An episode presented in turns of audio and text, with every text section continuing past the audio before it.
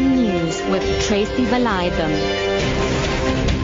7 o'clock, good evening. Thousands of members of mine workers and construction union AMCU have voted overwhelmingly for a strike in the gold mining sector. AMCU has about 35,000 paid up members in the sector and is the second largest union after the National Union of Mine Workers. However, AMCU will wait for a ruling by the Labour Appeal Court on the union's 2013 appeal to strike before serving strike notices. It has obtained strike certificates against Sibanye Gold, Anglo Gold Ashanti and Harmony Gold. AMCU President Joseph Mathunjwa. We are not calling a strike uh, within 24 hours like NUM, then it's called off in the boardroom. We have to think thorough and true to what we are doing because you know for the fact that government is not for us. I mean, everything that we do, everyone is against it. So we need to check and uh, check all the balances. Whatever that we are doing, we are not putting our members into the predicament. Because at the end of the day, the same media will be blaming us to say, why as a leader you didn't see, I mean, the dangers before you. The ANC says the public will have a say in a study to investigate the feasibility of establishing a media tribunal to regulate the industry. The party resolved it at its National General Council that Parliament must conduct the study. The governing party says the tribunal is necessary to deal with the media's negative reporting of the party. National Executive Committee member Lindiwe Zulu. That's why it was strongly said that the parliamentary process must now kick in and be very vigorous so that there can be stability in this area so that people don't keep on asking us about something which we've been talking about for the past 10 years and never getting into it.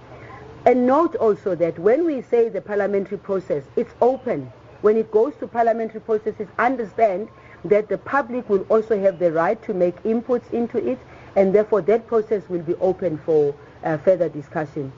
The ANC wants tighter measures to regulate the private security industry. It has emerged at the party's National General Council that some private security companies are better equipped than the South African Police Service.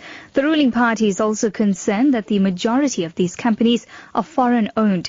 Chairperson of the ANC Subcommittee on Peace and Security, Nosiviwe Mapisa says this situation is unacceptable. It's a phenomenon which all of us South Africans, not just politicians, should be concerned And of course, because they are so well organized, so well equipped, we found ourselves in a situation where at times they guard and secure government uh, departments, including the national key points. And any country which is uh, vigilant and which means business about the defense of their revolution cannot have the private security industry securing its national key points.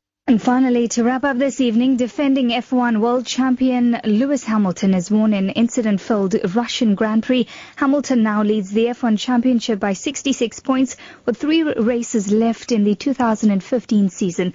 The world champion describes the race. As I said on the radio, incredibly proud to be a part of this team. And, and I was coming to those last couple of laps, I was just thinking what a dream this is for me. It's a shame for the team to, to have lost one of the cars and to not have a race. Nonetheless, you know, I, I, I I don't take what we have for granted, and I think the team did an, have done an amazing job. This was a, you know, it's a special moment for me to surpass it and, and carry on to this this weekend. So I mean, very very proud and happy to be here in Russia. We've had a great time. Thank you so much, everyone. Your top story this evening. Thousands of members of mine workers and construction union AMCU have voted overwhelmingly for a strike in the gold mining sector. For Lotus FM News, I'm Tracy Valaydham. I'll be back with more news details at 8.